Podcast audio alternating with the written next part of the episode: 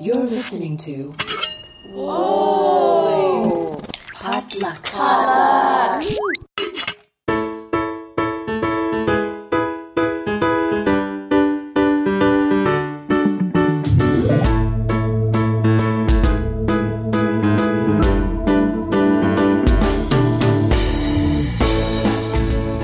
And welcome back to another episode of Books and Boba, a book club and podcast between books by Asian and Asian American authors. My name is Marvin Yueh, And I'm Reera Yoo.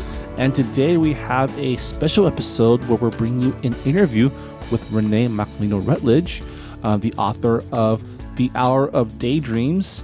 Well, I guess and the award-winning novel. Oh well, we, we don't know daydreams. yet Oh, okay. because it's the day of the award ceremony for uh, Immigration Research uh, New American Voices Award, which is like the first kind of award at the fall for the book festival. I think it's a festival. I'm not sure. Okay. but yeah, like she she's getting ready for the ceremony right now. So, so the, the award nominated. yeah, it's a, a fi- she's a finalist for the award, and hopefully by the time this episode airs, we'll know. But she's a winner in my heart. Yeah. So She's a Bay Area based author um, of Filipino descent. And um, Reera, why don't you explain a little bit about what the book is about? so the book it's loosely based on the Star Maiden myth, and I guess like that myth has kind of been all over the world. Like I, I've heard it as a kid in Korea, and I know like Japan has its own myth. It's called the Legend of the Hagoro Mono. I think that's how you say it, but but like in in her version, it's about a woman who is an angel, and her husband takes her wings away uh, secretly, and then they both get married. And the book kind of um, goes back and forth between like fantasy and reality, and it switches back and forth between characters. It's it's a very like like the format of it is very interesting and uh, the prose is very whimsy and lyrical so for those who are really into like kind of like fairy tale prose i would recommend this book to them Yeah. yeah Um, it was a really great interview that Reera conducted with uh, Renee. So without further ado, here's Reera talking with Renee Macalino Rutledge. So, hi, Renee. We're so excited to have you on Books and Boba. Um, I absolutely loved uh, your book, Hour of Daydreams. So, thank you for taking the time to speak with us today. Oh, thank you so much. Thank you for having me. So, I like to ask this to our authors during interviews. Uh, were you always a storyteller, or was writing something that you found later in life? Um, I started writing very young, and I started with poetry actually. Um, I must have been about uh, six or seven years old because I remember writing my first poem when I lived in my first apartment here in the United States. And I lived there when I was in kindergarten and first grade, and then we moved when I was in second grade. Um, and I think writing poetry was a way to translate the emotion that I felt at that moment. And I, I stuck with writing ever since. Um, I, it was always my favorite subject in school. Um, and then I became a journalist and now an author. Yeah, how how is that transition writing nonfiction to uh, fiction, writing for journalism and to prose? I think they overlap. There's similarities between them and also some differences. I mean, I'm also a copy editor by trade. And there's a stark difference there where you're very strict in terms of um, writing sentences a certain way, whereas in fiction, you can put away all those grammatical rules and, you know, write as many sentence fragments as you desire. So I had to kind of switch hats when we were in the copy editing phase of my novel.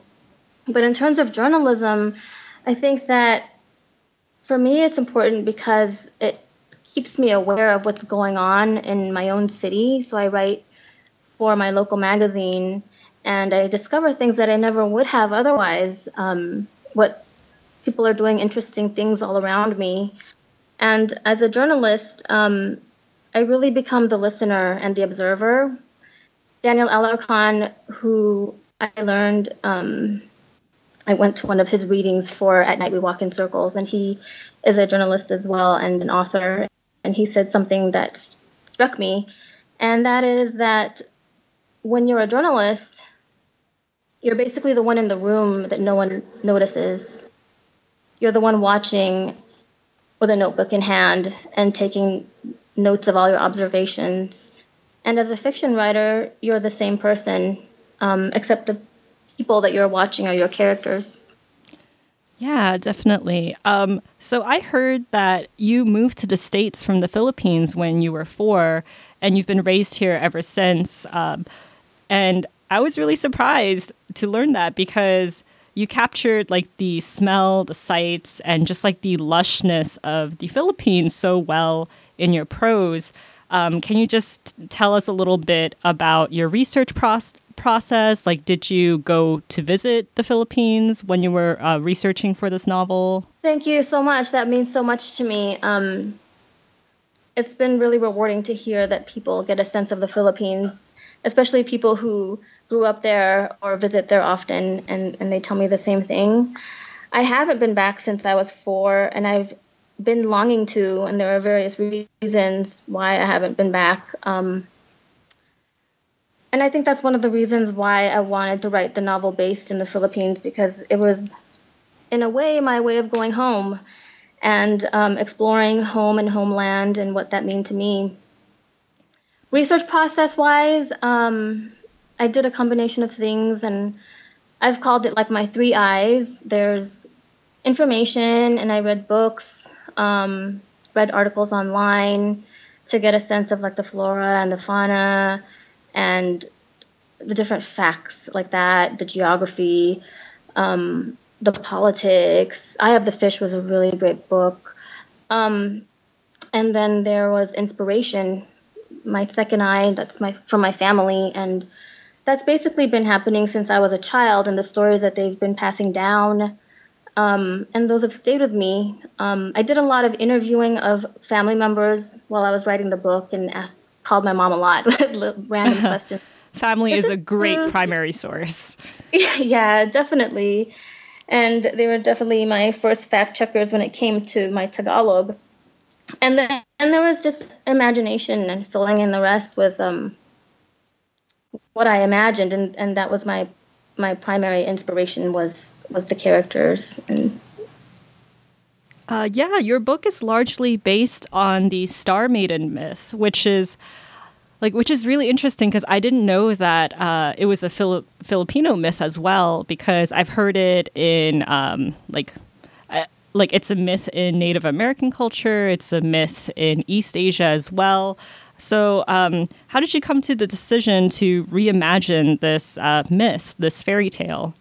Like, what compelled you to um, weave it into your narrative? There are a few reasons for that, but that's so exciting that you have those versions, and I'd love to um, read those versions or, or, find the versions that you have um, have found just out of my own curiosity. I also found versions, uh, Latin American version and an African version, where the Star Maidens in the African version came down from the sky on a rope that was later cut, and with the Latin American version, um, the Star Maidens would would wear a dress that would help them to stay here on Earth, and so um, yeah, the the the novel the the folktale definitely was a primary inspiration, though there were other myths woven throughout the book.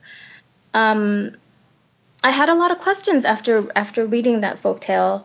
I wanted to know what would happen next. I think that the the main story happens when the folktale is finished, or the folktale overlooks the main story, and that is the story of the marriage. So the novel kind of explores what I imagine that this marriage might have been like. Um, it also, to me, the folktale was a possibility of something that could have happened in the past, like a piece of history that was passed down from generation to generation and changed along the way and quite possibly true events might have inspired that original storytelling. So, in a way, my my writing this novel was a way to explore what that original story might have been. and how this story came to be told. So I was playing with it in that way. Yeah, it's like yeah, I, I like to think that myths and fairy tales they must like they didn't just spring out of nowhere. I'm pretty sure they must be like based off of like real people and the story had just evolved over time as it was passed down from generation to generation. Um, actually, one of my favorite quotes from your book is Truth has many colors, at times wondrous, at other times deceptive. Sometimes the colors are not always distinguishable from one another. And I think this quote sums up your book beautifully because uh, you, like, reality and fantasy seem to bleed together in your story.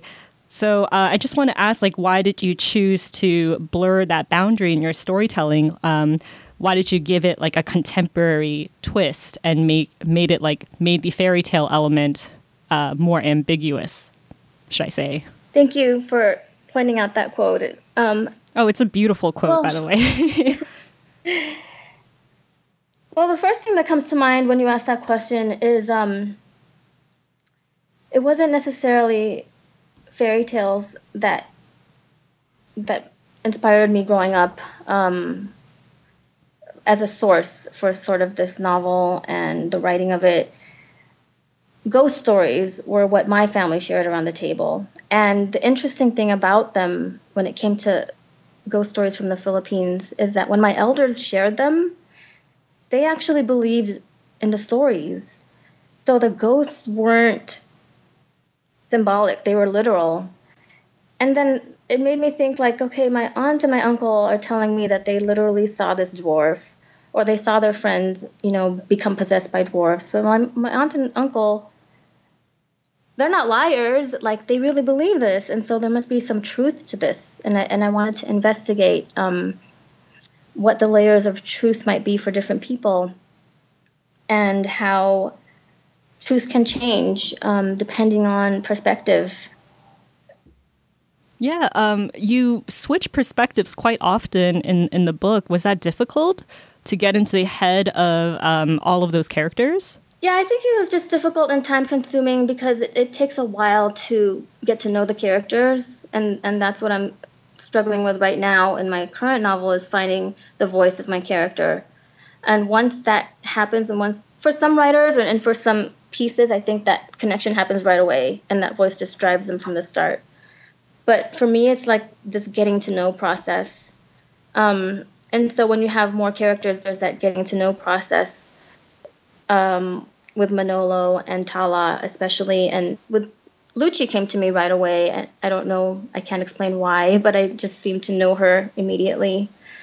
Um, but I definitely felt like I needed to have multiple perspectives, especially the folktale was told from a male point of view and it's a story of a marriage, which is the histories of two people coming together. So I definitely felt it was important to have both of their perspectives. Yeah, I really appreciated the fact that you made Tala, the Star Maiden, a more active character because when you look at all all of these myths and folk tales that are kind of similar, um, like she's like she's kind of a character where things happen to her and she doesn't really have that much control uh, in her decision making. So I really did appreciate that that you gave Tala like more of like more characteristics, uh, more more control over her, her own story. Um, yeah, I just wanted to tell you that. oh, thank you. That was so important to me as well. Um, in the original folktale, it, it seems like um, the woman's story is steered by the man's perspective, and here it it may seem like uh, it's that way, but um, in truth, Manolo is very much she's taking control of the story, and he's very much following her lead. Um, were there any other um, myths or fables that you weaved into the story uh, aside from the Star Maiden? Because uh, a lot of like Filipino like creatures and uh, I guess like ghosts like that that was kind of weaved into uh, a number of chapters and I'm so I'm just curious if you had other sources aside from the Star Maiden. Yes, um, and not all of them are Filipino. Um, Charo was inspired by um, the boat the boatman, which who Lord Charon, who steers um, the boat from between the living and the dead. And Oh, so it's like was- it's inspired by Greek mythology. Yes, and um, the box in the story, uh, Pandora's box came to my mind and it inspired me, but it definitely was different from Pandora's box because Pandora's box released like chaos and misery, whereas um, the box in the novel is more symbolic of that space that is yours alone, um, that no one can see into and perhaps no one should see into. Um, there's also um, Narcissus. And these were just images that came to me, not necessarily things that were recreated in the book, and they could have just inspired me um, to do my own rendering. But there was um, Narcissus who fell in love with himself through his reflection. I saw him as I saw um, Tala looking into the man, the man in the water, and him looking down and seeing himself um, in that river. Um, there were also like the Pleiades, the constellation of the seven uh, sisters, and kind of like uh, this book was kind of a homage and uh, exploration of how that constellation came to be. Tala is the goddess of the stars, and so this I was kind of exploring. Well, how did that name come about? So a bunch of different things were coming together as I was writing the book. That's so that's so interesting. I like totally did not think about uh like those those like little anecdotes of, of Greek mythology while I was reading. Uh, but now looking back I I can I can actually see it. Um, so your your book it's it's not linear. Like it jumps from past to present, from character to character. Um, so I'm guessing that you wrote this book in segments, right? I did, and absolutely, it, it was not linear. It was more zigzag, and um, but the thing is that I wrote it in chronological order, and I felt like even though in time it was going back and forth, I had to write it from beginning to end. I couldn't, I couldn't. Um, sep- I had to know what happened exactly before in the novel before I could write the next thing.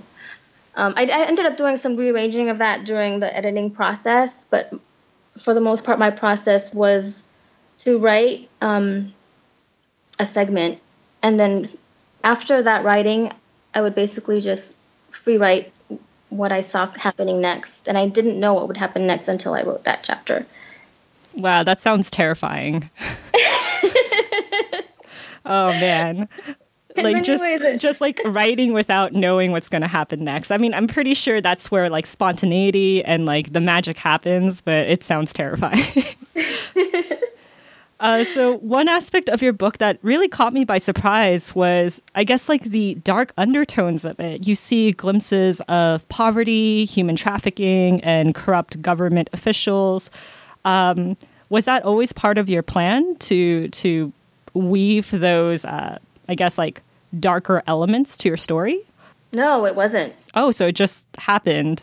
It did. Um, and it's interesting how that happens, and I think that's why writers need to trust because, um, like, at a reading, I had a writer, we were talking um, at the time about trauma and how important it is to work through our trauma and to recognize our trauma. Um, and then there's the trauma of his, in history and how that gets passed down to the individual um, residing in our bodies. And then somebody from the audience raised her hand and asked me, like, well, what if I don't want to write about that? What if I just want to write a story about my day, you know? And I, or, you know, my day to day life. And yeah, that does include the trauma, but what if I just want to write a different type of story? And the thing you have to write is the story that drives you, the story that you're passionate about. And no matter what, um, some of those things, as what happened with me, is they'll come up and they'll end up there anyway. So, um, in writing about identity and how to come to terms with identity and finding truth, um, histories histories did pop up in the novel, and the greater than just your individual history, but um, your your your culture's history, and then the repercussions of colonialism. Um, all of that sort of got woven in. Yeah, and it made your story richer, in my opinion. Um, yeah, I like really like the aspect that when when you're reading the book and you're slowly uh, diving more into into the town and into the country, you're wondering if like Tala is actually like an angel or if she is a runaway, someone who has run away from um, a life of um, of like human trafficking, who has been a victim of um, unfortunate circumstances. And I really liked how in at towards the end of the book, you're not quite sure uh, what is real and what may have been, I guess, like exaggeration um, on the part of the family members. Yeah, and that was so challenging. Um, I think that was my biggest challenge is having that dual storyline. And there were times when I first started writing this novel that I just didn't know what how I was gonna pull it off. Um, and, and when I first started, oh, go ahead. Oh no, no, I was uh, go go right ahead.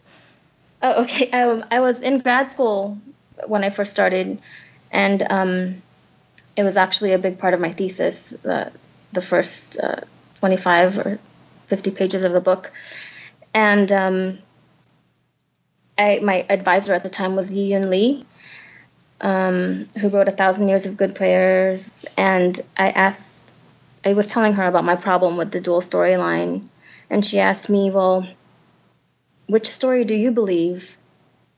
And I already knew which story I believed, but I think I was trying to write it so that both stories could coexist at the same time.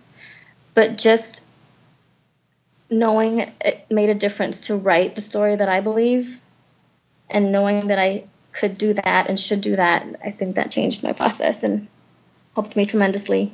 And I'm guessing that you're not going to share which story you believe so that your readers can have their own interpretations. Right. I mean, I've been so tempted, and it's it's been really um, a pleasure, and it's been it's been one of the greatest pleasures of this whole process is to see how readers have that journey on their own without me. You know, it's like the book is its own thing, and the readers have their own thing with it, and so it's really amazing and fascinating, and I'm so grateful. Um, so your title, like, how did you come up with that? And I, I know, like, in the last couple chapters, there there's a scene with um, Andres and Malaya, who is the daughter of Manolo and uh, Tala, and um, I, I just wanted to ask, like, was that scene, like, did you write that scene before you came up with the title, or was that, uh, did you come up with the title and kind of write around it? I came up with like five different titles before this title. And then, um, even when the book was accepted for publication, my publisher and I were uh, debating between two different titles. This one, The Hour of Daydreams, and then a different one. But The Hour of Daydreams is multi layered um, and it represents a few different things. I did come up with it after writing that scene, after writing the whole entire book, because I was still undecided about a, title. But um, it represents the hour between Tala and Manolo at the river and the that kind of blurry, magical hour that only the two of them know about for sure. And for um, and then there's the hour, um, the napping hour, the hour when Malaya and her grandfather share story. Um, and then there's the hour between reader and novel. So there's that layer as well. Yeah, I think it's a very like beautiful title. I'm glad that you picked that one out of the uh, five titles that you came up with. Um, so Thank I, you. I, I think correct me if I'm wrong, but is it Filipino Heritage Month? Because uh, it's October. Yeah. Oh, it is. Okay.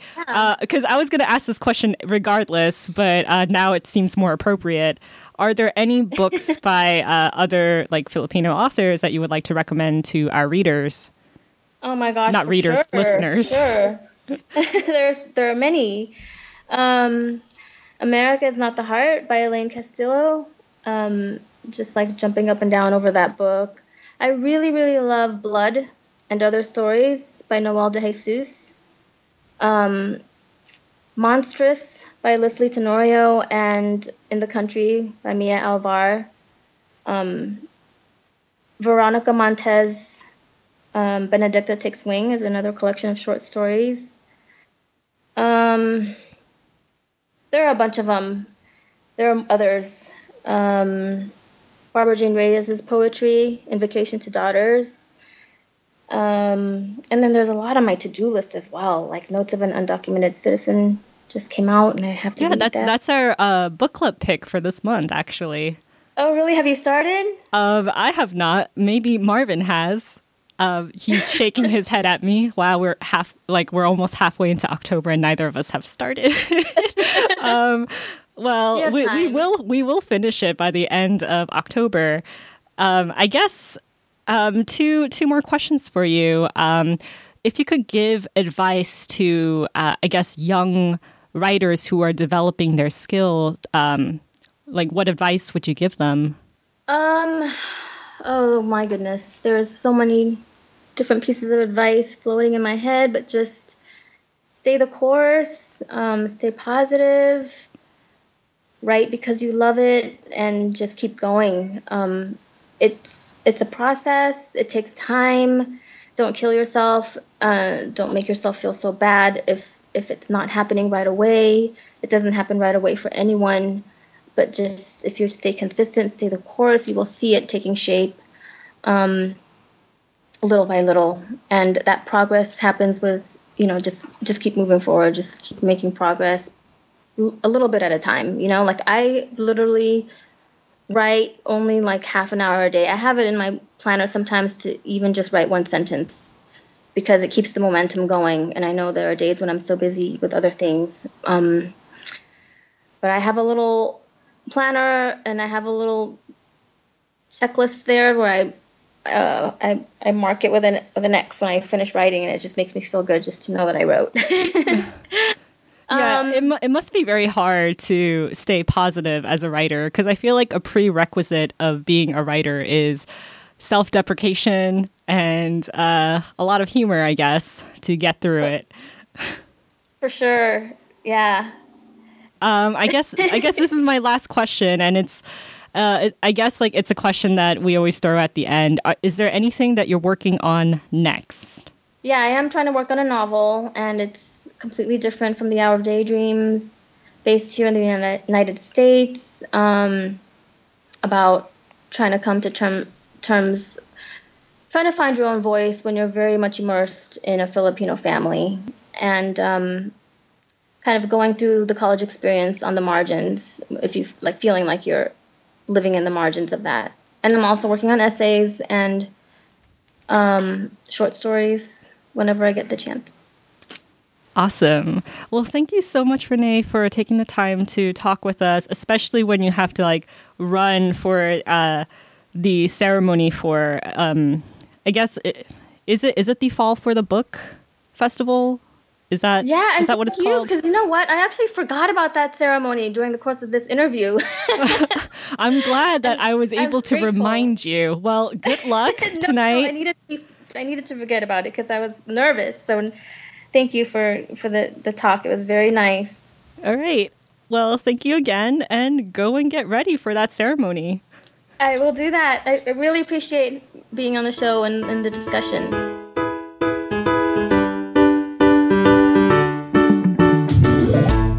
That was a great interview. Thank you so much for conducting it, Reba.